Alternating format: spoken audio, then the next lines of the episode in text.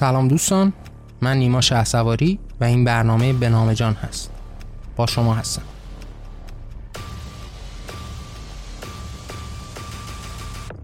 این قسمت 22 از ویژه برنامه انقلاب ایران هست و ما قرار توی این قسمت درباره ایمان به جان با هم صحبت بکنیم. ممنون که همراه من هستید. خب دوستان توی این قسمت های مشخصی که در ویژه برنامه انقلاب ایران ما منتشر کردیم در باب موضوعات مختلف پیرامون انقلاب ایران صحبت کردیم. اما یک نقطه مشترکی تمام این برنامه ها داشت و اون هم اشاره به ایمان جمعی بود. ایمان جمعی که ما قوه محرکه انقلاب ها در تمام جهان در طول تاریخ بیانش کردیم. این که قرار هست ارزش های مردم تغییر بکنه ارزش های گذشته تبدیل به ضد ارزش بشه این ارزش های تازه شکل بگیره تبدیل به یک ایمان جمعی بشه این ایمان جمعی یک امیدی رو در دلها به وجود بیاره. نقطه سیاه رو مشخص بکنه. اون روشنایی و امید رو تصویر بکنه و با تزریق این امید و تلاش در راه رسیدن به این ایمان تازه قوه محرکه ایجاد بشه برای اینکه ما بتونیم به آزادی برسیم. همواره درباره این صحبت کردیم و گفتیم که پس این ایمان هستش که ما رو می‌تونه راهگشا باشه. اما حالا لازم دونستیم که توی این قسمت مشخص در باب ایمان خودمون صحبت بکنیم. اون ایمانی که من بهش باورمند هستم و در طول این سالیان سعی کردم با نوشتن کتاب های مختلف دربارهش صحبت بکنیم خب قاعدتا توی این قسمت مشخص ما به اختصار سعی می‌کنیم در باب برخی از این عناوین صحبت بکنیم. اما قاعدتا برای درک درست این معانی باید به کتاب های من آثار من مراجعه بکنید اونها رو بخونید مطالعه بکنید. و قاعدتا در همین پادکست به نام جان هم در قسمت های آتی بیشتر سعی می‌کنیم صحبت بکنیم مفصلتر در باب عناوین مختلفش. همونطوری که در قسمت های ابتدایی هم ما سعی کردیم که یک سری از این عناوین رو مطرح بکنیم. اما اون ایمانی که در شکل سیاسی بهش باورمند هستیم اون تعریفی که نسبت به جهان آرمانی داریم در قسمت های آتی هم قاعدتا دربارش مفصلتر صحبت خواهد شد. اما تو این قسمت مشخص سعی کنیم به اختصار در باب سرفصل های این موضوعات صحبت بکنیم که هم یک تصویر مشخصی در باب ایمان خودمون بدیم. و بعد فرای اون در نهایت به یک تصویر برسیم که حالا چجوری میشه یک ایمان جمعی رو به وجود آورد که باهاش اعتلاف کرد. حتی یک باوری مثل باورهای من هم بتونه باهاش اعتلاف بکنه در کنارش قرار بگیره پس ابتداعا میریم سراغ مطرح کردن این ایمان به جان که اصلا مفهوم این ایمان به جان و این باور ما چی هست؟ نقطه ابتدایی و کلیدیش باور و ایمان به آزادی و برابری هست. آزادی و برابری که یک تعریف های مشخصی بین همه دارن. وقتی ما داریم در باب آزادی صحبت می‌کنیم آزادی مترادف شده با اختیار. یعنی کسی نمی‌تونه این آزادی رو معنای دیگری بهش بده. من بارها هم بهش اشاره کردم. وقتی ما داریم در باب آزادی صحبت می‌کنیم آزادی یک شیء و کالایی نیستش که در اختیار کسی قرارش بدن. شما بگید که این بسته ای که من دارم به شما میدم به عنوان آزادی هست. شما باید این رو در اختیار بگیرید و باورمند به اون باشید که این آزادی نهایی هست. حالا یا می‌تونه اینها برگرفته از مثلا افکار اسلامی باشه حالا اون تصویر و اون قواعد و قانون هایی که اونها قرار میدن رو به عنوان آزادی به جبر با شما مطرح بکنن. یا مثلا اون چیزی که به عنوان حقوق بشر شناخته میشه. آزادی هایی که جوامع غربی دارن مطرح می‌کنن رو شما بخواید بیاید و به عنوان اون آزادی نهایی مطرح بکنید. هر جایی که دست جبر در این وجود داشته باشه منافات داره با اون آزادی حقیقی. آزادی در نهایت انتخاب شماست آرزوهای شماست. موضوع همون اختیار داشتن هست. شما اختیار انتخاب داشته باشید. با اختیار خودتون آزادی رو تصویر بکنید. گاهن ما آزادی رو تصویر می‌کنیم که معناگر اسارت دیگران هست. آزادی که اونها دارن تعریف می‌کنن برای ما اسارت هست. اون جایی که جبر وارد قضیه میشه اونجاست که آزادی رو پایمال می‌کنه. اون جایی که اختیار وجود داشته باشه آزادی باهاش معنا میشه. پس ما آزادی رو در اون نقطه ابتدایی باید در همین مبنا تعریف بکنیم. هر کدوم از این باورهای مختلف در جهان وجود دارند هر کدوم از نگاه های مختلف چه سیاسی باشه چه اقتصادی باشه چه مذهبی باشه هر کدوم یک تعریف مشخصی دارن دیگه نسبت به آزادی. حالا گاهن با رستگاری معنا میشه گاهن با همون آزادی.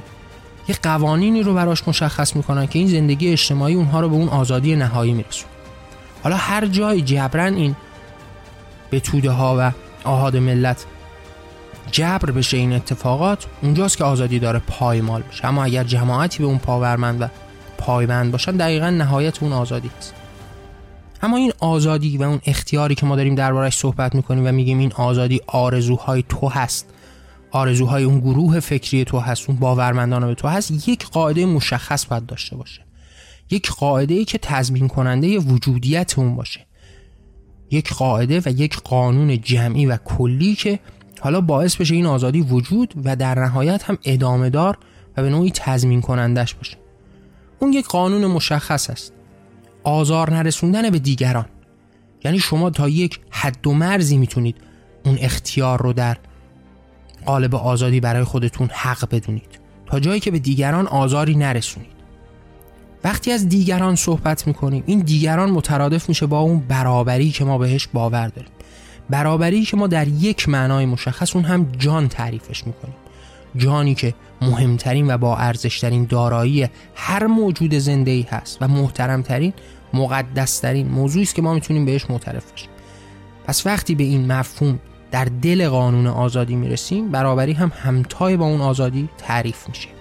اینکه شما آزاد هستید اختیار دارید آرزوهای خودتون داشته باشید قوانین خودتون رو وضع بکنید تا جایی که به آزار دیگران نمی‌رسید. دیگرانی که همه موجودات زنده هستند تمام جانداران هستند انسانها حیوانات و گیاه. این همون تعریف از برابری هست و آزادی هم با این قانون معنا میشه. روزی که ما به این مرحله برسیم حالا می‌تونیم در باب باور به آزادی و باور به برابری صحبت بکنیم. روزی که ما این برابری رو در قالب تمام جانداران قبول بکنیم ما نزدیک شدیم به مفهوم حقیقین برابری. و در دل باورهای ما هم تعریف از برابری برابری جانها هست. یعنی ما داریم یک دنیایی رو تصویر می‌کنیم که در اون همه موجودات برابر هستند همه موجودات با ارزش هستند حالا چه اونها انسان باشند که حالا در دلش هزاران طبقه توسط انسانها ساخته شده باشه. از باب جنسیت به زن و مرد تقسیم شده بودن از باب باورمند به بیدین و بادین و مسیحی و یهودی تعریف شده باشد فقیر و غنی تعریف شده باشند و هزاران تقسیمات دیگه اتفاق افتاده باشه.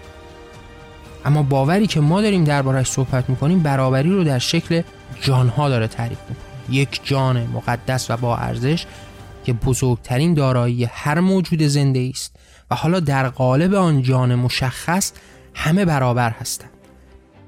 همه حق زیستن و حیات دارند. همه باید آزادانه زندگی بکنن حالا یک قانونی داره به شما میگه که شما می‌تونید آزادی های خودتون رو تعریف بکنید آرزوهای شما اختیار شما هستش که این آزادی رو می‌سازه. تا جایی که به دیگران آزاری نرسونید. اون جایی که شما وارد وادی آزار به دیگران میشید آزادی دیگران رو سلب می‌کنید. به واسطه آزادی خودتون دیگران رو به اسارت می‌برید دیگران رو از بین می‌برید و می‌کشید. این اون خط فاصل است اون چهارچوبی است که قرار هست باورهای ما رو شکل بده. در نگاه کن. با توجه به این مفاهیم مشخص حالا باید بریم و در باب باور خودمون آرزوهای خودمون هم صحبت بکنیم. خب قاعدتا وقتی در باب این مسئله می‌خوایم صحبت بکنیم برسیم به باورهای خودمون ایمان خودمون نسبت به جان. حالا ما به عنوان یک انسان یک تعاریف مشخصی نسبت به آزادی برای خودمون قلمداد می‌کنیم. اختیار ما اینگونه معنا میشه. اختیاری که به اون چارچوب مشخص و آزار نرسوندن به دیگران پایبند هست. اون برابری که در دل این قانون نهفته هست رو قبول داره. برابری همه جانها رو داره فریاد می‌زنه. و حالا با توجه به اون در فردیت موضوعاتی رو بیان می‌کنه که بیانگر آزادی ما هست. و در عین حال در شکل سیاسی هم داره یک باور و ایمانی رو به وجود میاره که ما تحت عنوان قلمرو آرمانی اون رو می‌شناسیم. و در نهایت یک نگاهی داره نسبت به جهان که همون جهان آرمانی است که ما مدام دربارش صحبت می‌کنیم. وبسایت جهان آرمانی هم به همین واسطه شکل گرفت.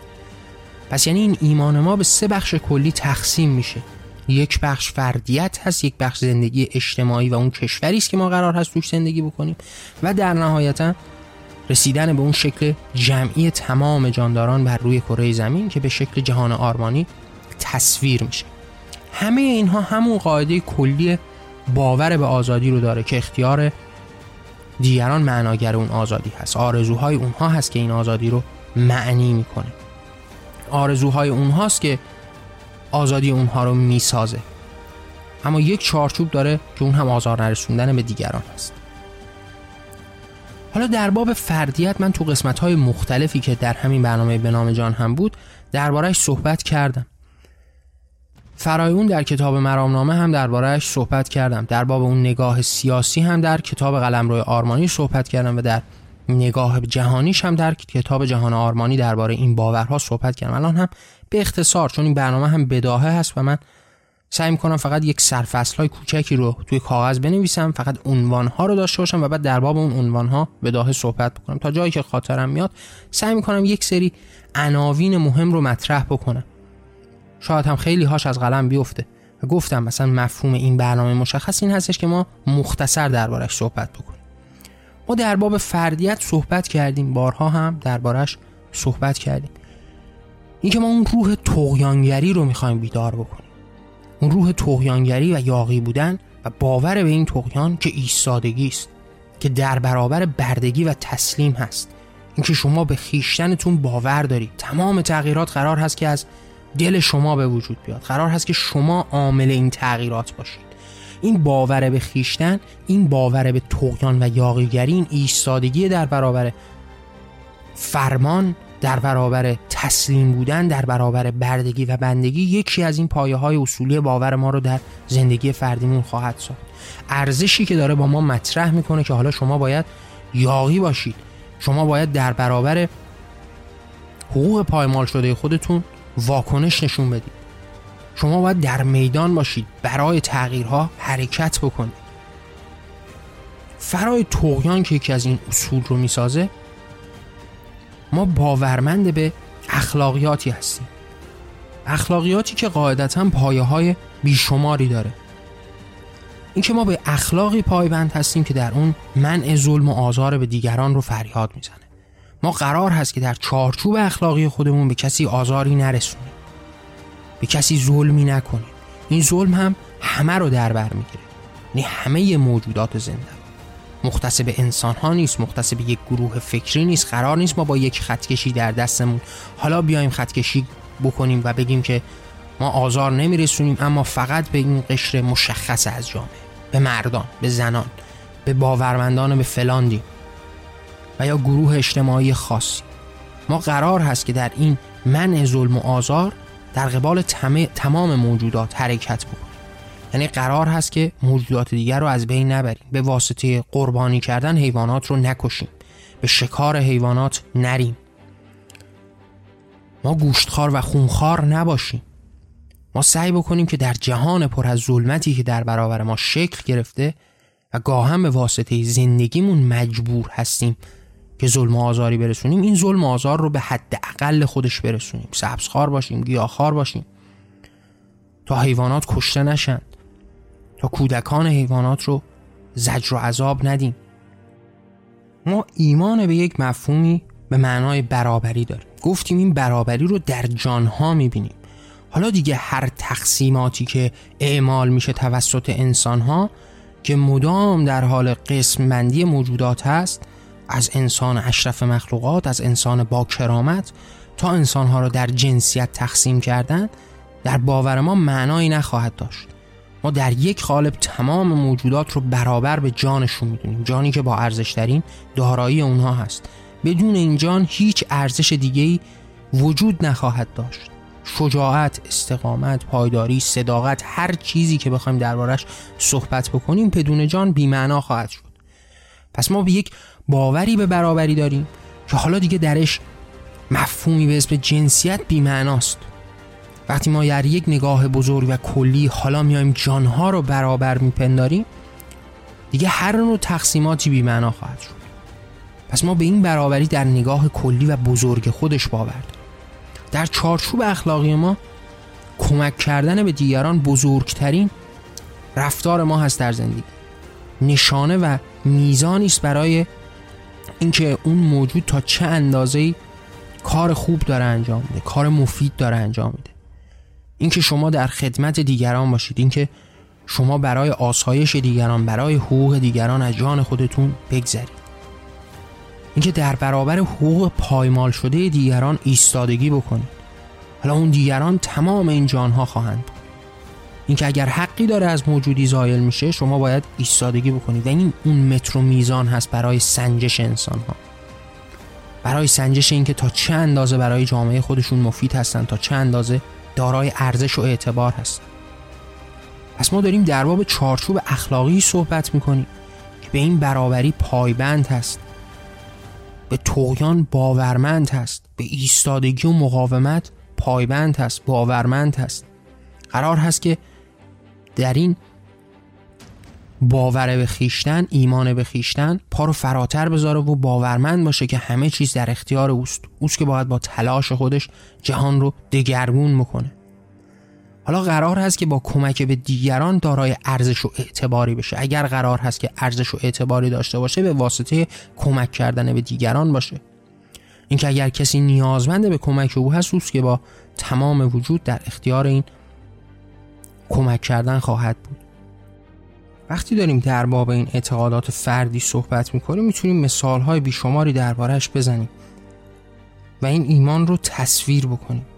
اما بیشتر چون این ایمان در باب اون ایمان جمعی است که قرار هست برای ما یک تصویر مشخصی از شکل سیاسی هم داشته باشه بهتر استش که باز بریم سراغ اون نگاهی که در باب قلمرو آرمانی داریم. تا بیشتر باز در باب اون هم یک مثالهایی رو بزنیم.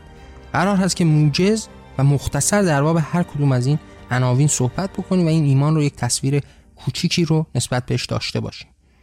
حالا وقتی ما میریم این نگاه فردی رو در نگاه اجتماعی تو امان می‌کنیم به اون قلمرو آرمانی می‌رسیم قلمرویی که قرار هست درون اون باورمندان به این جان به این برابری و آزادی زندگی بکنن حالا یک تصویر و تصورات مشخصی داریم نسبت به حکومت و حکومت داریم. حالا قرار هست ما با توجه به این برابری ساختاری برابر رو تصویر بکنیم. وقتی ما باورمند هستیم به این اصل که در برابر تسلیم بودن ایستادگی قرار خواهیم کرد قرار هست که ما در برابر هر گونه تسلیم بودن بردگی فرماندهی ایستادگی بکنیم قرار هست که ما یک تصویر برابری رو مشخص بکنیم.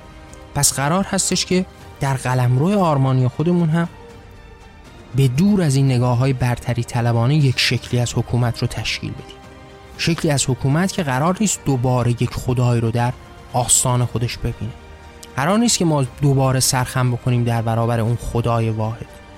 حالا یک خدایی به شکل رهبر به شکل پادشاه به شکل رئیس جمهور. قرار هست که این امر جمعی به صورت جمعی هم پیش بره. قرار هست که دایره در اختیار متخصصان باشه متخصصان امور. پس وقتی ما می‌رسیم به اون نگاه سیاسی برای حکومترانی قرار است که ما یک حکومتی تشکیل بدیم که مدیریت بکنه بر شرایطمون. هدف از این تشکیل حکومت قاعدتا این هستش که ما زندگی بهتر اجتماعی رو در کنار هم داشته باشیم. قرار نیست یک بخشی از اجتماع رو صاحب قدرت بکنیم. مالک بر دیگران و صاحب بر دیگران بکنیم. تاج و تخت خدایی به اونها بدیم. قرار هست که اونها با فکر جمعی خودشون شرایط رو بهتر بکنن برای زندگی اجتماعی ما. پس برای این موضوع عقل سلیم حکم می‌کنه که نکته ابتدایی این هستش که به صورت مشورتی این اتفاق اعمال بشه. یعنی اگر قرار هست که یک وزارتی وجود داشته باشه به عنوان وزارت اقتصاد یا به عنوان قوه اجراییه حالا قرار هست که یک جمع این رو در اختیار بگیرن با هم فکری هم کار رو به پیش ببرن. قرار هست هیئت هایی تشکیل بشه از متخصصین هم اگر داریم در باب اقتصاد صحبت می‌کنیم خب قاعدتا ما دانشگاه هایی رو به وجود آوردیم که حالا قرار هست در اون کسانی که اقتصاد می‌خونن اون علم لازم رو اون تخصص لازم رو برای پیشبرد زمین های اقتصادی داشته باشن. پس ما با یک جمعی از متخصصین روبرو هستیم. حالا این متخصصین قرار هست که کار رو به پیش ببرن. قاعدتا یک متخصص در بالاترین درجه علمی هم اگر وجود داشته باشه یعنی اگر ما بخوایم معیار رو قرار بدیم که بالاترین شخصیت علمی این کار رو به عهده بگیره قاعدتا فکر او در کنار صد فکر دیگه بی ارزش هست. قاعدتا این هم فکری ها در کنار هم هستش که راه خواهد بود. پس قرار هست که ما یک هیئتی رو تشکیل بدیم برای پیش بردن امور اقتصادیمون حالا قرار هست که یک هیئت اقتصادی داشته باشیم که شامل بر چند صد نفر میشه. حالا اینها در کنار هم با همفکری هم با داشتن اون رأی پیشنهاد بدن موضوعات رو مطرح بکنن برنامه ها رو مطرح بکنن و با آرای عمومی خودشون یک نظری رو یک برنامه رو تصویب بکنن. این اون نهایت رسیدن به تخصیت قدرت هست. اگر امور اجرایی قرار هستش که اتفاق بیفته قرار هست که توسط یک هیئت بلند بالا این اتفاق بیفته. هر چقدر این تعداد بیشتر باشه قاعدتا هم فکر بهتری در نهایت از دلش بیرون میاد. راه حل بهتری به وجود میاد و هم قدرت تخصیت و تخصیت تر میشه. تقسیم و تقسیم تر میشه. از اون شکل افسار گسیخته قدرت کم میشه.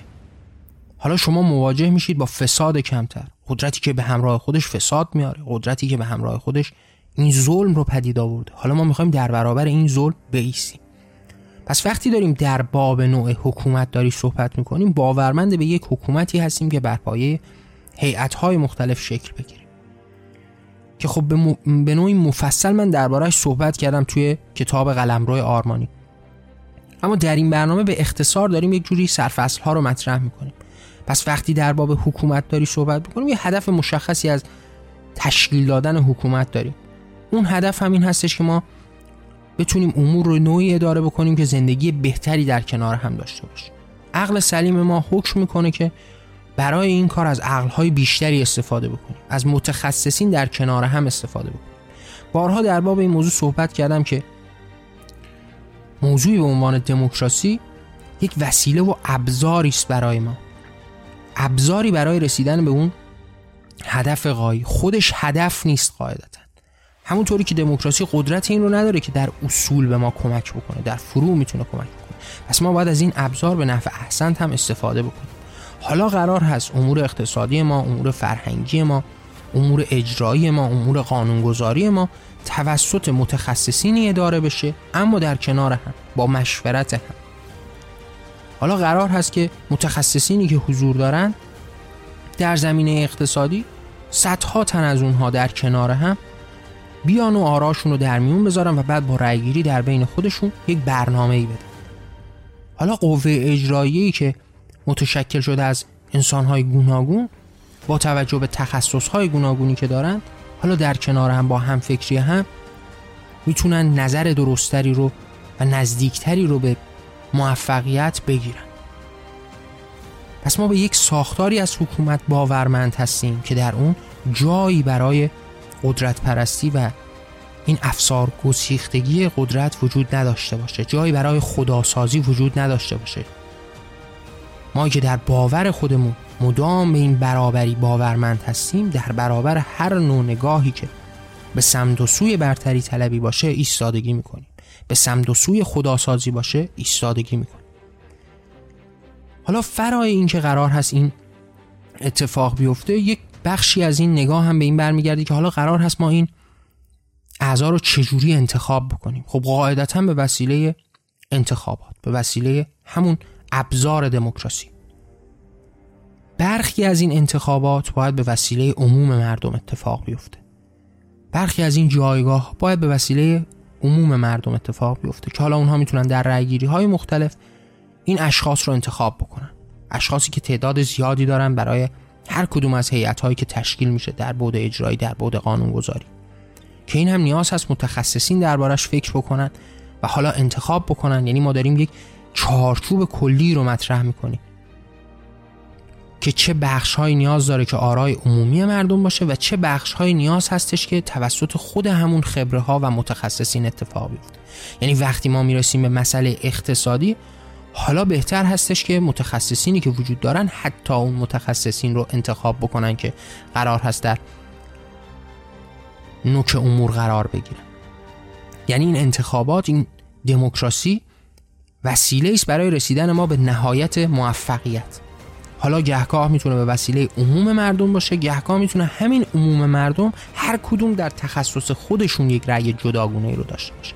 و در نهایت اون هیئتی که تشکیل هم میشه قرار هست در یک رأیگیری مشخصی باز هم با توسل به همون دموکراسی و همون رأی گیری اون فکر جمعی رو به پیش ببر پس یک ساختار مشخص برای دور شدن از اون قدرت طلبی و قدرت پرستی برای ساخت خدا. اون تصویر است. فرای حالا نوع انتخاب شدن ما باید در کنار این همواره یک کمکی رو در اختیار خودمون داشته باشیم به عنوان نظارت.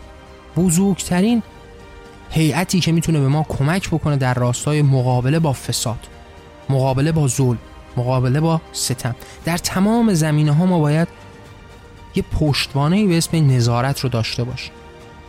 حالا این نظارت هم نباید یک سویه باشه. باید با چند بازوی محرکه این نظارت هی مدام بیشتر و بیشتر بشه.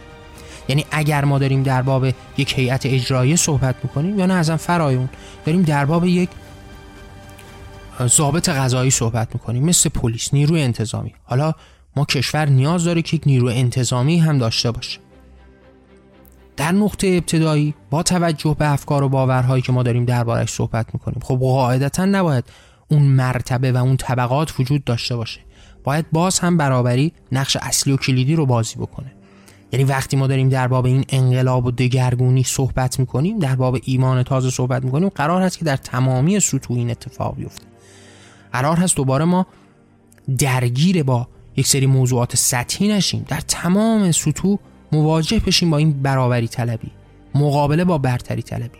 پس اگر قرار هست یک ضابط غذایی وجود داشته باشه نباید درش طبقاتی وجود داشته باشه.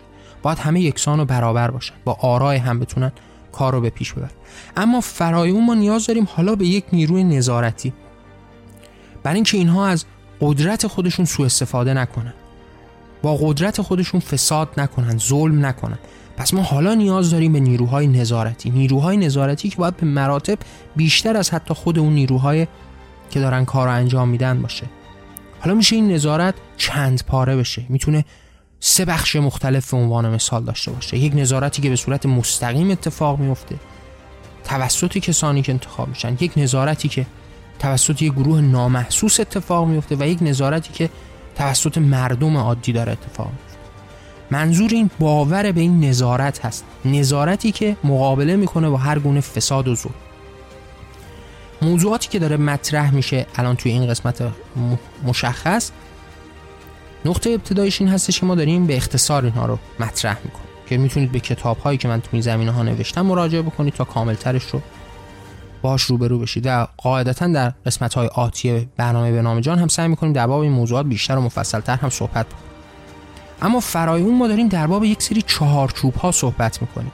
چهارچوب هایی که قرار هست درش فکر بشه. با توجه به این چارچوب های مشخص یعنی به عنوان مثال ما وقتی در باب قانون صحبت می‌کنیم یک چارچوب مشخص رو داریم. آزار نرسوندن و ظلم به دیگران.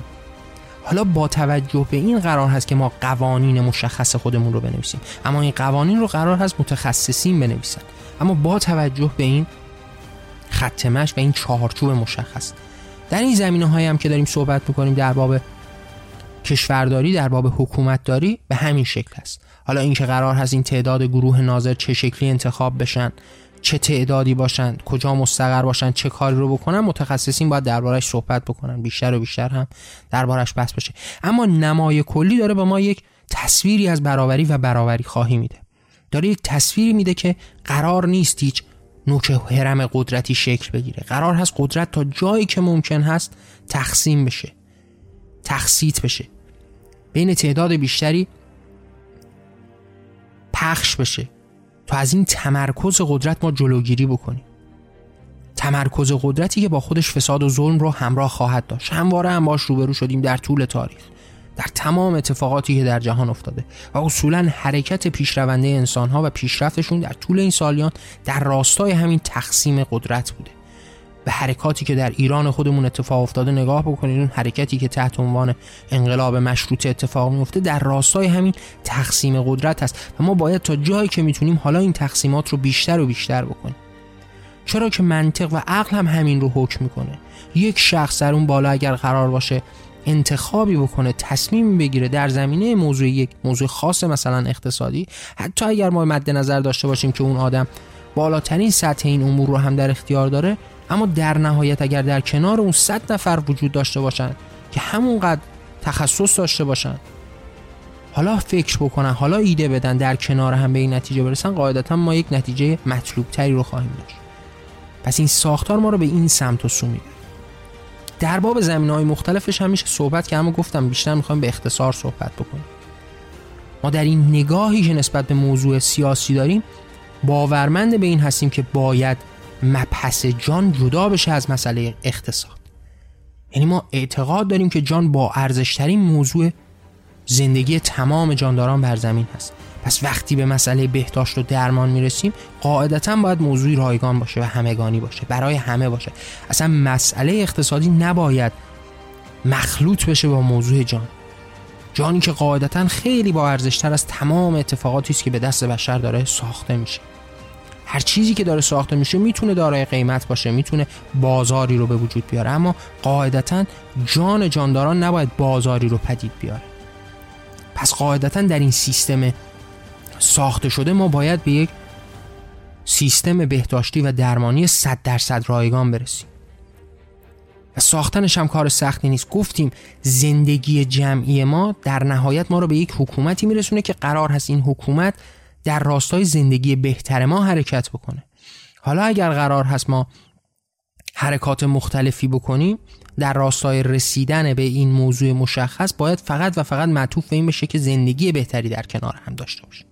پس یک مسئله مثل جان ما با ارزشترین گوهره ما در این زندگی هست. پس اون باید پاسداش بشه.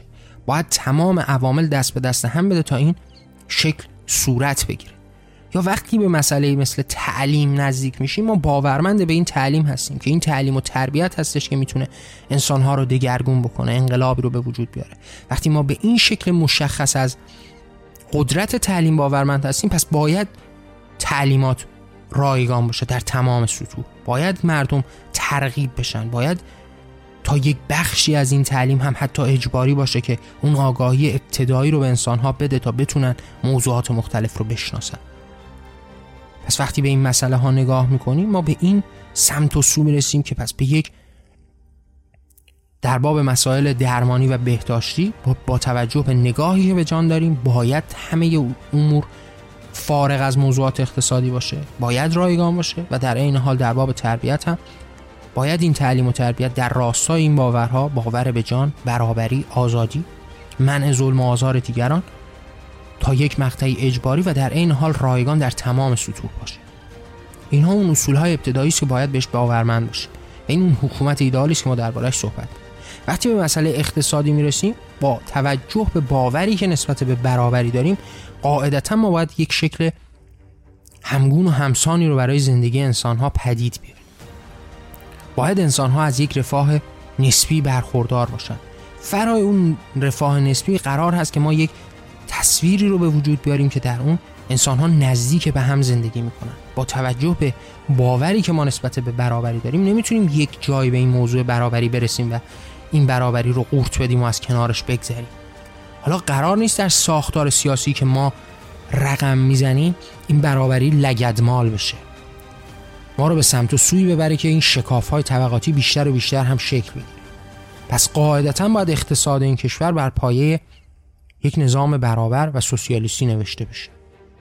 حالا قرار هست که ما بیشتر و بیشتر نزدیک به هم بشیم. قرار هست اگر پیشرفتی می‌کنیم در کنار هم پیشرفت بکنیم. قرار هست همه با هم در این چرخه اقتصادی حرکت بکنیم. قاعدتا کسانی که در این امور سررشته‌ای دارن تخصصی دارن با توجه به این پایه های فکری می‌تونن برنامه های مختلفی رو هم وضع بکنن. پس وقتی در باب این شکل از نظام حکومتی صحبت بکنیم به اختصار می‌تونیم در باب این موضوعات صحبت بکنیم که همون مبنای اصلی آزادی و برابری مبنای اصلی است برای پیدایش و وجودیتش. اما در تمامی اشکال قرار هست هیچ طبقه ای وجود نداشته باشه. نه در زمینه اقتصادی نه در زمینه گروه های نظامی نه در زمینه موضوعات مختلف. که گفتم چون موضوع پیچیده و گسترده ای هست اینجا به اختصار چند موضوعی که خاطرم اومد رو دربارش صحبت کردم اما اگر دوست داشتید کاملش رو بدونید می‌تونید به کتاب جهان آرمانی کتاب قلمرو آرمانی و دیگر کتاب ها و آثار من مراجعه بکنید و در اونجا کاملترش رو بخونید. در آینده هم سعی می‌کنم بیشتر دربارهشون صحبت بکنم. اما فارغ از موضوع قلمرو آرمانی و این نگاه سیاسی ما این ایمانی که در زمینه سیاسی داریم ما تصویر می‌کنیم یک شکل و نمونه هم داریم به عنوان جهان آرمانی. ما در نکته ابتدایی توی همین بحث مطرح کردیم که آزادی یعنی آرزوهای شما. آزادی یعنی اختیار شما. آزادی رو کسی برای کسی تعریف نمی‌کنه. یعنی این شکل و نمونه ای که ما در باب ساختار سیاسی هم دربارش صحبت کردیم ایمان و باور من هست نسبت به دنیا زندگی جمعی و حکومت. خیلی ها می‌تونن باهاش مخالف باشن. با عناوین مختلف. مثلا به عنوان مثال وقتی من باورمند به این هستم که یک نظام اقتصادی می‌خوام که در اون مردم نزدیکتر به هم زندگی بکنن شکاف طبقاتی وجود نداشته باشه یک جماعتی می‌تونن بیان و اذعان بکنن که این مخالف با آزادی هست و در برابر آزادی قرار. حالا ما می‌تونیم بحث های تئوریک ساعت ها با هم داشته باشیم. اما موضوع مهم این هستش که خب اونها آزادی رو در این شکل مشخص می‌بینن. اونها هم حق زیستن دارن اونها هم حق زندگی دارن. وقتی دارن تحمیل به ما می‌کنن این شکل و این ساختار رو ما جبران در اون فضا قرار گرفتیم. ما جبران در اون ساختار مثلا کپیتالیستی به عنوان یک کارگر زاده شدیم از یک کارگر به دنیا آمدیم و باید تمام عمرمون رو در خدمت این زور پرستان و پول پرستان باشیم اونجاست که نقطه است در تضاد و تقابل با آزادی. اما اونجایی که یک جماعتی باشند چند میلیونی که باورمند به این نظام باشند حالا آزادی رو اونها اینگونه تعریف کردن. ما نمی‌تونیم با اونها تقابل بکنیم. قرار هست که هر کس حق زیستن داشته باشه. در موضوعات و عناوین مختلف وقتی به همین شکل اسلامی می‌رسیم خب ما مواجه هستیم با یک دینی به اسم اسلام. هر چیزی که ما ارزش می‌دونیم اونها ضد ارزش تلقی می‌کنن. هر چیزی که اونها ارزش می‌دونن رو هم ما هم ضد ارزش تصویر می‌کنیم. یعنی ما داریم صحبت از توغیان و ایستادگی می‌کنیم. داریم صحبت از باور به خیشتن می‌کنیم. اما در برابرش اونها دارن تصویری از یک خدای در آسمان ها میدن. از تسلیم بودن میدن. از بردگی و بندگی و اسارت در برابر اون خدا میدن. نهایت آزادی برای اونها اینگونه تعریف شده. برای ما اینگونه یا شما باید باورمند به همون نظام همیشگی باشید که توامان با از بین بردن دیگران و برپای قدرت شکل می‌گیره. حالا هر کسی که قدرت بیشتری داره کسرت بیشتری داره همه امور رو در اختیار می‌گیره. یا شما باور دارید که این آزادی برای هر شخص مختلفی برای هر باور متفاوتی یه تعریف خاصی هم داره. وقتی به این نقطه می‌رسید حالا باید نسبت به این موضوع راهکار داشته باشید. حالا چه شکلی شما می‌تونید به این آزادی ها برسید چگونه می‌تونید این آزادی رو برای همه و همگی رو فراگیر و ابدی بکنید؟ اینجاست که باز هم به همون مفهوم مشخص در باب آزادی می‌رسیم که آزادی یعنی آرزوهای شما. یک قاعده کلی باید داشته باشه. قاعده که همه بهش باورمند باشن و اون هم ظلم آزار نرسوندن به دیگران باشه. فرای اون حالا اون آزادی رو خودشون تعریف می‌کنه حالا بیایم درباره همین موضوع مشخص با مثال صحبت یه موضوعی مثل هجاب که توی ایران هم وجود داره و خیلی هم مورد بحث است خب شما در نظر بگیرید در ایران ما در طول این 100 سال گذشته ما مواجه شدیم با دو تصویر متناقض و در برابر. یک بار هجاب رو از سر مردم کشیدن و یک بار هم به زور این هجاب رو بر سر مردم کرد هر دو اینها منافات با آزادی داره. هر دو اینها در برابر آزادی هست. هر دو این تصویر به نوعی تحمیل اون باور شخصی ما هست. اینکه ما در برابر اون آزادی حقیقی هستیم. آزادی حقیقی که داره میگه آرزوی شما میل شماست که اون تصویر مشخص از آزادی رو می‌سازه. هر دو اینها دارن جبران اون آزادی که خودشون تصور می‌کنند رو میدن دیگه. هر دو باور دارن که نهایت آزادی در همین تصویر هست. یعنی اون بخشی که مسلمون هستن مسلمون دو آتیشی هستن رستگاری و آزادی رو در همین نوع از پوشش خودشون می‌بینن. و اون بخشی که حالا لایک هستن یا باورهای متفاوتی دارند هم نداشتن اون هجاب رو می‌دونن ما امروز به یک حد وسطی رسیدیم در باب این موضوع که میگیم هجاب اختیاری. حالا شما می‌تونید با این داشتن این هجاب هر کسی می‌تونه هجاب داشته باشه و یا نداشته باشه. این رو مبنا قرار دادن. حالا ما اگر اقلانی به این مسئله نگاه بکنیم جماعتی که باورمند هست باور داره به اینکه با داشتن اون هجاب به نهایت رستگاری و آزادی می‌رسه دیدن اون افراد بدون هجاب آزادی او رو منع می‌کنه. شما می‌خواید با این چگونه مقابله بکنید اگر قرار باشه که اون تصور خودتون رو دوباره به اونها تحمیل بکنید باز هم منافات دارید با آزادی. چون ما گفتیم آزادی به مفهوم داشتن آرزوها هست. حالا من با این مثال حجاب دربارش صحبت کردم. در باب مثال های مختلف میشه دربارش صحبت در باب قوانین. شما در نظر بگیرید که ما اعدام رو یک کار وحشیانه و عبس و ظالمانه می‌دونیم اما جماعتی هستن که اینو راهکار خودشون می‌دونن. اینو راه حل خودشون رستگاری خودشون آزادی خودشون می‌دونن. حالا هزاران تعریف هم براش قائل هستن حالا شما اون جایی که قرار باشه به واسطه کسرتتون به واسطه قدرتتون آزادی اونها رو من بکنید شما هم وارد همین وادی اسارت خواهید شد دیگه. اونها رو اسیر خودتون اون جایی که تحمیل قرار می‌گیره است که نقطه نقض آزادی هست. حالا تحمیل هر موضوع هر موضوعی زمانی که جنبه تحمیل پیدا بکنه آزادی رو از میان برده.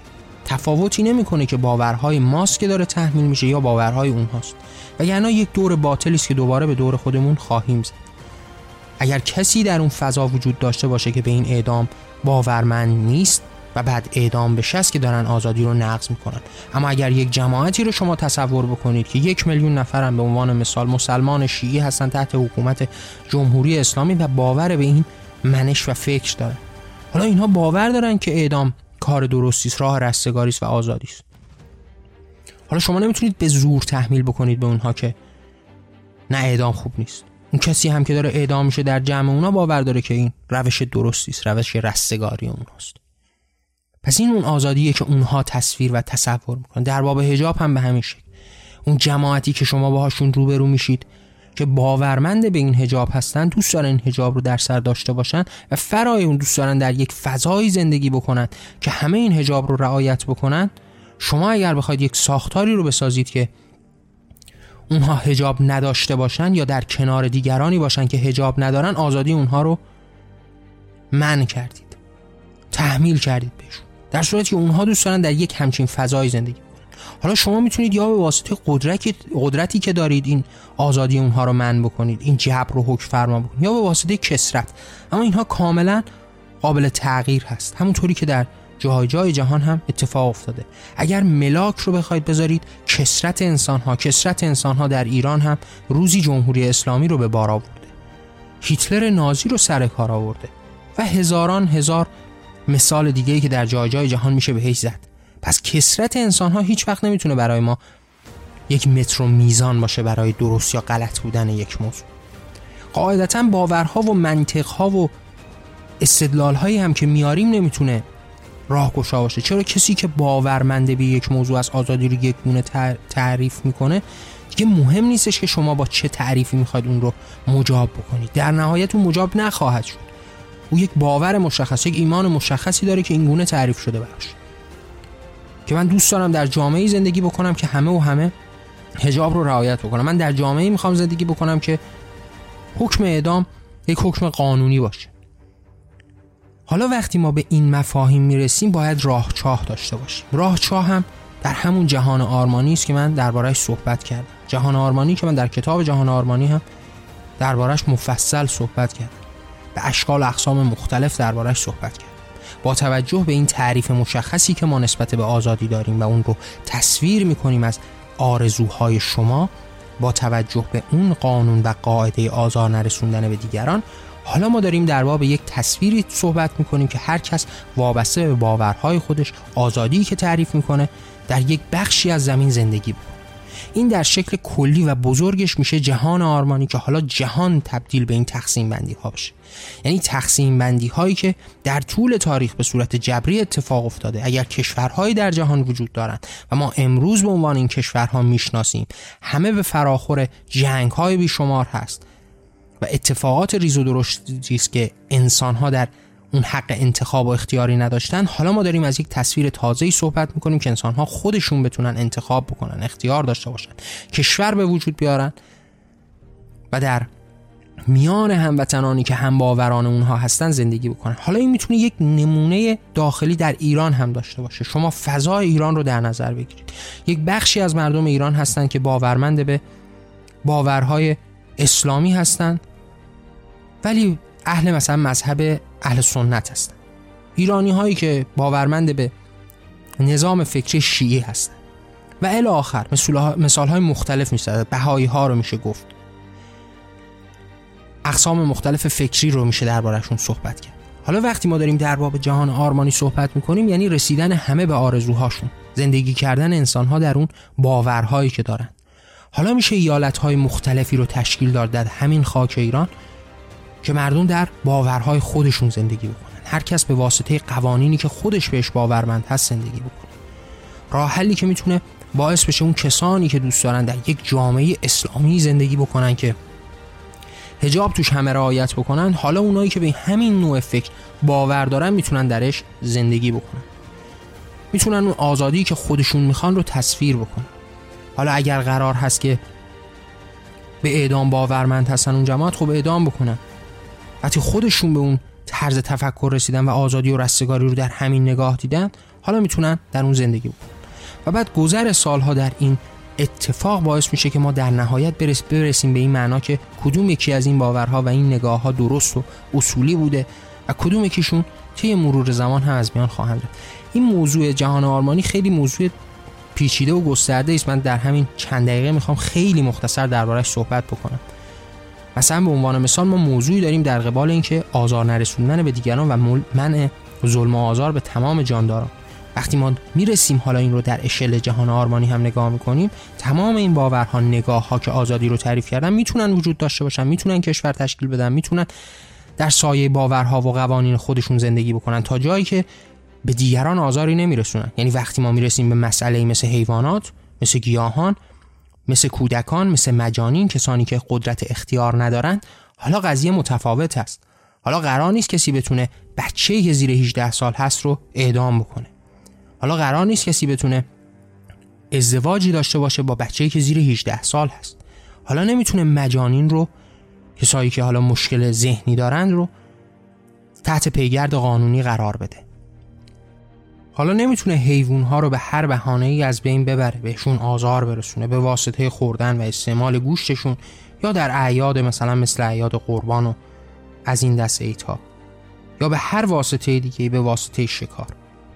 حالا ما داریم در باب آزادی صحبت می‌کنیم که این آزادی یک چارچوب مشخص و آزار نرسوندن به دیگران تنها دلیل بقا و وجودش هست حالا هر کسی می‌تونه هر ایمان و هر اعتقادی داشته باشه تا جایی که به دیگران آزار و ظلمی نمیرسونه. پس این مستلزم این هستش که ما از حیوانات، گیاهان، کودکان و مجانین در این ساختار مشخص دفاع بکنیم. اینها حقوقشون زایل نشه. حقوق اینها همیشه محفوظ بمونه.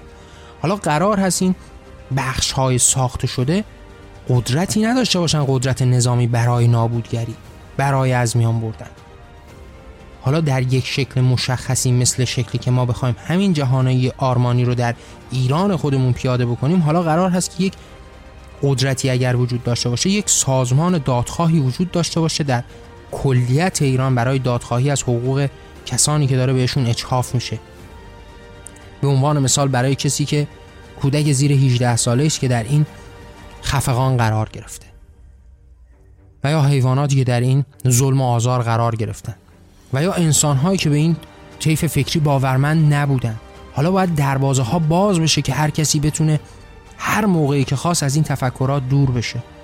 یک روزی مسلمان شیعی باورمند به ولایت بوده اما طی مرور زمان به این باور رسیده که نه من نهایت آزادی رو در یک حکومت لایک حالا بتونه جایی داشته باشه که بتونه حرکت بکنه. حالا باید یک سازمانی باشه که از حقوق او دفاع بکنه. در این حال باید یک سازمان قدرتمندی باشه که بتونه از این کلیت این آزادی دفاع بکنه.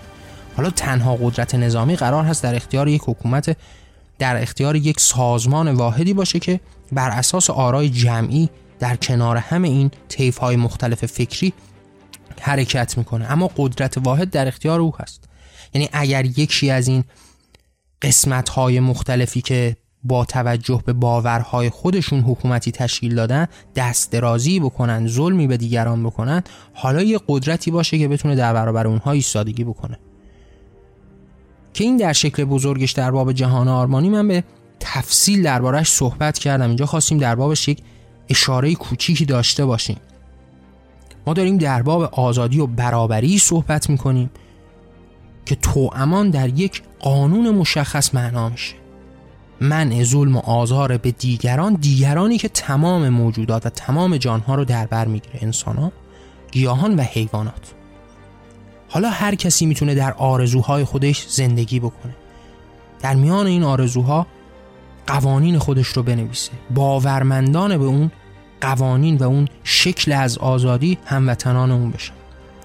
در شکل سیاسی ایرانش هم قابل اتفاق افتادن هست.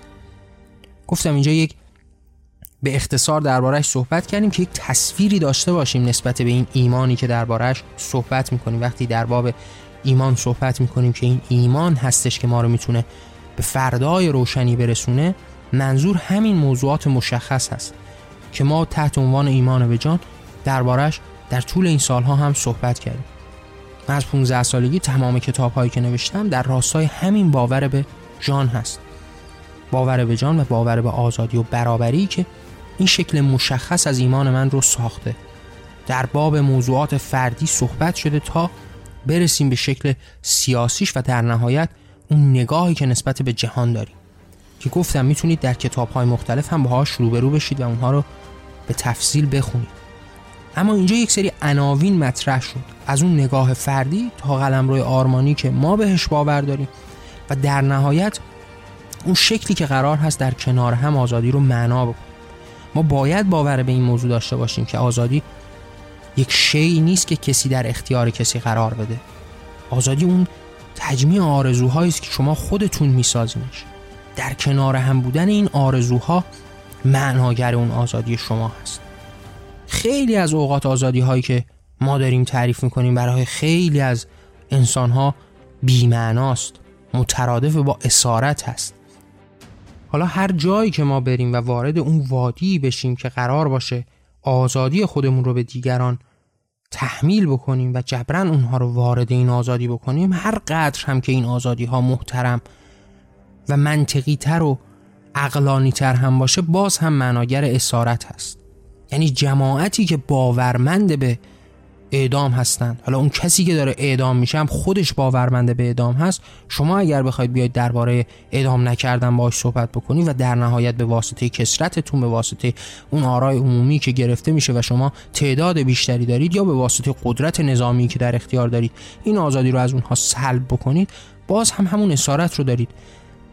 در مفهوم نهاییش میانه دار می‌کنید و این چرخه پرظلم رو دوباره دارید به حرکت وامی دارید اما فارغ از این تعاریف و تفاسیری که ما دربارش صحبت کردیم حالا میایم بخشی نگاه می‌کنیم به اینکه ما با توجه به ایمان و باوری که داریم حاضریم در چه راستایی ائتلاف بکنیم. شاید این باورها و ایمانها صدها سال طول بکشه تا مردم بهش باورمند بشن و بخوان این شکل تازه از نگاه به جهان رو تصویر بکنند اما در همین جهان امروزی هم ما باید عملگرا باشیم. باید به همین دنیای امروزی خودمون هم نگاه بکنیم در هر نقطه ای میشه کار مثبتی انجام داد فعالیت بکنیم یعنی شما در نظر بگیرید که اگر ما من به عنوان مثال در یک کشور دیگه ای به دنیا آمده بودم وقتی قوانین در راستای حرکت من باز بود قاعدتا من حرکت می‌کردم در راستای اینکه مثلا یه چیزی مثل گیاهخواری و باید گیاهخواری رو قانونی بکنم تو کشورم. حالا اگر یک موقعیتی داشتم به عنوان مثال در یک کشوری مثل سوئیس به دنیا آمده بودم حالا سعی کردم حرکت مدنی بکنم حرکت اجتماعی بکنم فرهنگ رو تغییر بدم بتونم یک امضایی جمع بکنم یک تعدادی امضا جمع بکنم تا اون رو ببرم و تبدیل به قانون بکنم در مجلس اون کشور. حرکت سیاسی بکنم تا این در نهایت ما به اون قاعده و قانونی که می‌خوایم نزدیک و نزدیکتر بشیم. پس ما باید نزدیک بشیم به اون در همین جهان امروزی هم باید حرکات عملی داشته باشیم. حالا چه ائتلافی می‌تونه شکل بگیره که ما هم داستان با این قضیه بشیم؟ حالا باید یک ائتلاف این وسط وجود داشته باشه که یک ایمان جمعی رو بسازه. وقتی ما داریم در باب این ایمان جمعی صحبت می‌کنیم منظور همین هست. باید کسانی باشن که بتونن اون نقطه وسط این جامعه رو بگیرن که تعداد بیشتری به سمت و سویش کشیده بشه. حالا یک عناوینی رو مطرح بکنن که تعداد بیشتری خریدار این آرزوها باشن. این آرزوها رو مشخص بکنن. نقاط سیاه در برابر ما بسیار وجود داره اما نقطه مهم اون نقطه روشنایی و سفید هست که باعث بیداری میشه. حالا برای یکی مثل من اعتلافی شکل خواهد گرفت که ما شکلی به عنوان ساختار دورتر شونده نسبت به اون تصویر کلی که نسبت به خدا داریم به قدرت واحد داریم شکل بگیره. یعنی یک مفهومی مثل مثلا پادشاهی برای من اصلا قابل فهم نیست. شما اگر حالا نزدیک بشید به یک مفهومی مثل همون دموکراسی که ما تحت عنوان جمهوریت می‌شناسیم حالا قرار باشه یک کسی بیاد قدرت رو به دست بگیره. اما چهار سال یک بار ما قدرت این رو داشته باشیم که تغییرش بدیم. قدرت این رو داشته باشیم که عوضش بکنیم. قرار نیست اون انتصاب رو داشته باشیم فقط به واسطه یک خونی که او داره. بعد قرار باشه که این مقام رو اون آدم به واسطه خونش هم منتقل بکنه. اینا دیگه در تضاد کامل با باورهای ما هست. حالا ما میگیم باشه می‌تونیم قبول بکنیم یک کسی رئیس جمهوری بشه که ما به واسطه رأیمون و به واسطه لیاقتش به واسطه تخصصش اون جایگاه رسیده و در این حال ما می‌تونیم چهار سال یک بار اون رو عوض بکنیم. از اون وادی پایین بکشیم. اما اگر قرار باشه این اعتلاف در راستای رسیدن به یک حکومت پادشاهی باشه خب قاعدتا در تناقض و تقارن با باورهای ما است و ما هیچ نقطه‌ای برای اعتلاف نخواهیم داشت. که شما تنها معیارتون برای انتخاب خون اون شخص باشه. بعد این یک انتصاب مادام العمر باشه و بعد قرار باشه که در همون خون و خانواده تکرار بشه بدون داشتن هیچ صلاحیتی هیچ تخصصی. هر قدر هم که این یک جایگاهی باشه یک منصبی باشه که دور از قدرت اجرایی باشه. باز همین نمادی است برای شروع این ظلم و بیداد این نابرابری این فریاد نابرابری است. یعنی شما دارید به یک نفری بها می‌دید بیشتر از دیگران. این شروع اون نابرابری هست. پس ما وقتی داریم در باب این اطلاف صحبت می‌کنیم می‌تونیم در باب یک اطلافی صحبت بکنیم که حالا یک تصویر مشخصی میده. یکی از اون نکات مشخصی که باید بهش اذعان داشته باشه منظور اون لایسیته هست. لایک بودن حکومت هست. که ما اگر قرار هست قوانینی بنویسیم بر پایه عرف انسانی و صحبتهای انسانی باشه که حالا یک جماعتی مثل جماعتی که باورمنده به همین باور به جان. آزادی و برابری هستن. حالا قدرت داشته باشن که بتونن قوانین رو تغییر بدن. حالا بتونن قانونی که الهی هست و غیر قابل عدول هست رو در برابرشون نبینند که هیچ حرکتی نتونن بکنن. پس این لایک بودن باید یکی از اون عناوین مهم باشه. در این حال باید یک چیزی به اسم جمهوریت و این تغییر هم یکی از اون عناوین مهم باشه. اما فارغ از اینها و مهمتر از اینها ما باید به یک اصل مشخص در قانون اساسی معتقد باشیم. یک قانون واحدی که ابتدایی ترین قانون ما رو باید بسازه. یعنی ماده یک از این قانون. که هر 15 سال یک بار هر 20 سال یک بار به واسطه تغییر نسل ما بتونیم کلیت این قانون اساسی رو دوباره به رفراندوم بذاریم. که نیازمند دوباره انقلاب کردن دوباره هزینه دادن نباشیم. یعنی اون این ایمان جمعی است که باید دربارش صحبت بشه تا امید بده هدف بده. این تزریق امید رو داشته باشه تا جماعتی حاضر باشن از جون خودشون بگذرن تا این شکل تازه و این تصویر مشخص رو بسازه. اما شما همه چیز رو بخواید موکول بکنید به فردا خب چه کسی حاضر است فقط و فقط به خاطر از بین رفتن این ظلم ها بیاد تو خیابون؟ وقتی ظلم ها بیشتر به سمت و سوش حالا هجوم میاره که دیگه حاضر نیست این رفتار رو ادامه بده.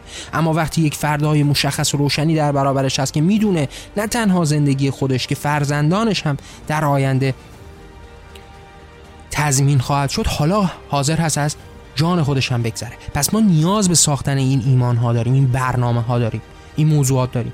یک موضوع مشخص یک ماده قانونی مشخص.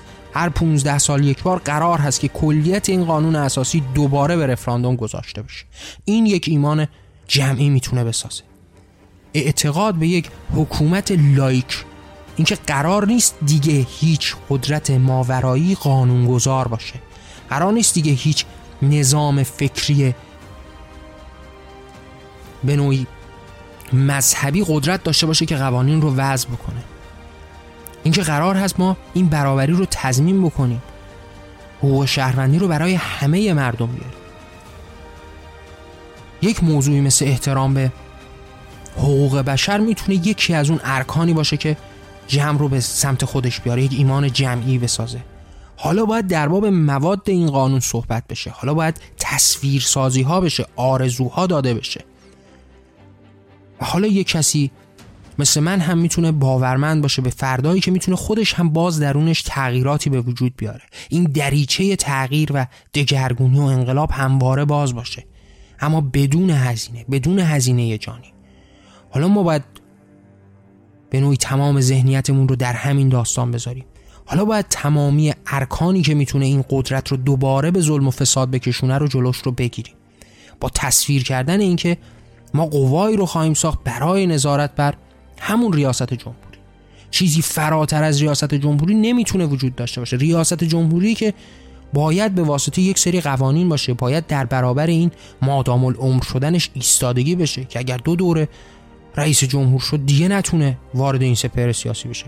انسان که قطع نیست. هزاران میلیون ها انسان در ایران هستن. هر کدومشون می‌تونن این قابلیت رو در خودشون داشته باشن.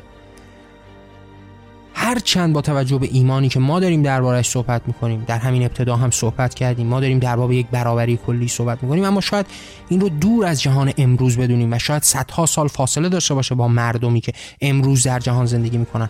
اما می‌تونیم به یک با توجه به اینکه زندگی ما باید بر پای عملگراییمون باشه باید بر پای حرکت رو به جلو باشه و پیشرفت باشه و در راستای رسیدن به اون هدف بزرگ و کلی باشه حالا می‌تونیم در راستای همین اتفاق هم نظر و هم سو بشیم. اما اگر قرار باشه ما بدون تصویر مردم رو به خیابون بیاریم با فریبی که فردا قرار هست من یک بار دیگه هم در باب این موضوع صحبت کردم. شما در نظر بگیرید امروز ایران یک انقلابی هم در شکل بگیره در اون نهایت انتهای خودش هم مردم رأی بدن تا حکومت پادشاهی سر کار بیاد. با 98 رو دو دهم درصد نه با 100 درصد آرا من به شخص دوباره در برابر اون انقلاب خواهم کرد چرا که اگر میزان رو رأی مردم قرار می‌دید؟ خب مردم رأی دادن جمهوری اسلامی اومد سر کار و دیدیم چه نتیجه ای داد. اگر قرار هست که ما به این اتفاق به دیده منت نگاه بکنیم. خب جمهوری اسلامی رو هم داریم می‌بینیم شرایطش رو داریم می‌بینیم. سیستمی که داره برای ما تصویر میشه است که نشون میده که در آینده به کدوم سمت خواهد رفت. دقیقا این سیستم هست. شما این سیستم رو تعریف کنید ولایت فقیه رو تعریف کنید هر انسانی رو در اون نوک هرم بذارید این سیستم به, به نوعی فاسد هست. فاسد پرور هست. آزاده ترین آزاده رو هم در نوک اون هرم بذارید با توجه به این قدرت افسار گسیخته به فساد کشیده میشه. ظلم رو پایدار می‌کنه. وقتی دارید در باب یک سیستمی صحبت می‌کنی که قرار هست نه, بر... نه به واسطه تخصص و اصلا فرای اون مادام العمری در این جایگاه قرار بگیره همراه خودش فساد و ظلم رو هم حتما خواهد آورد. هر مثالی هم که بخواید بزنید در باب کشورهایی که امروز مترقی هستند و مثل کشورهایی که در حوزه اسکاندیناوی هستند و انگلستان و بقیه کشورها این نمادی از اون نابرابری هست. نمادی از اون تصویر نابرابری هست که هیچ کس حاضر نیست برای رسیدن به اون تلاش بکنه. اگر ما مواجه هستیم با این کشورها کسی انقلاب نکرده برای رسیدن به حکومت پادشاهی مشروطه. سعی کردن اون ساختار پادشاهی رو تلطیف بکنن همونطوری که در ایران ما هم اتفاق افتاد. ایران ما هم به یک نقطه رسید که حالا خواست با مشروطه این قدرت رو شرطی بکنه این قدرت رو تقسیم بکنه. یعنی در پی اصلاح اون بر اومدن نه به امید رسیدن به این نابرابری. سعی کردن این نابرابری رو کم تر بکنن. پس ما باید یک ایمان جمعی داشته باشیم که خریدار بیشتری داشته باشه. جمعیت بیشتری آرزوهای خودشون رو در اون بین ببینن و تنها قوه محرکه هم من بارها گفتم همین ایمان جمعی هست. تصویر سیاه و به نوعی در میان گذاشتن دردها راه اشاره نیست. گفتن درمان و اون نقطه روشن هست که ما رو به جای میرسونه. مثال عینی قابل لمسش هم همون گیر کردن در قاره. شما در یک قاره تاریک اگر گیر بکنید این تاریکی و ظلمات شما رو به هیچ حرکتی وا نمیداره. اما دیدن اولین کورسوی امید شما رو به تکاپو وا خواهد داشت. پس در ارتباط با یک حرکت انقلابی و پیروزی هم ما نیاز به همین ایمان داریم. یعنی تصویر کردن یک آینده روشن. حالا یک سری عناوین می‌تونه داشته باشه. حقوق بشر و قوانین حقوق بشر. حکومت لایک. جمهوریتی که رئیس جمهورش پاسخگوی به ملت باشه.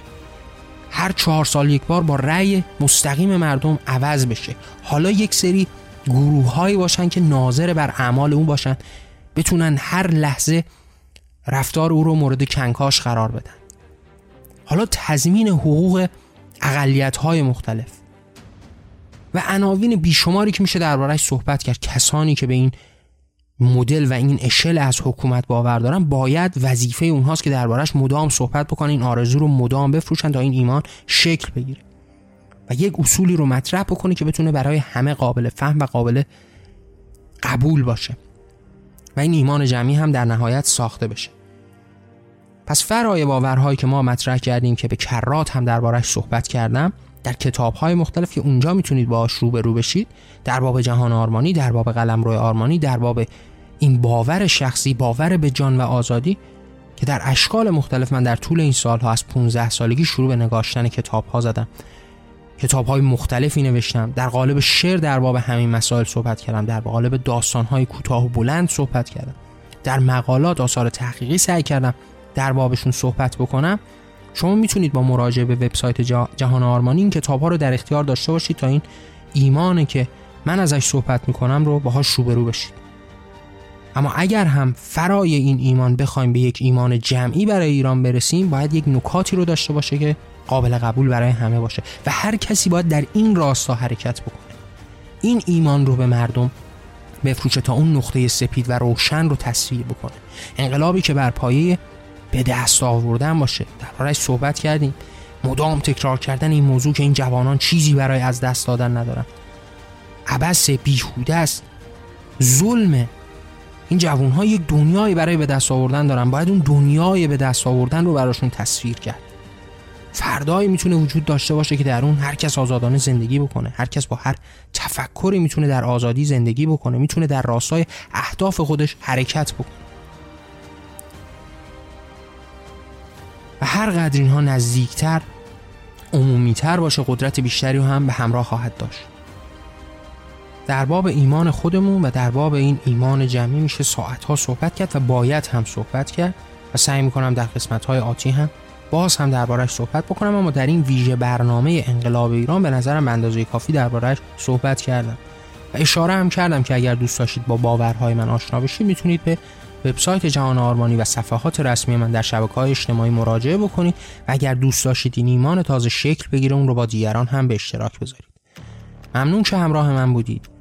من نیما شه سواری و این برنامه به نام جان بود. در پناه آزادی.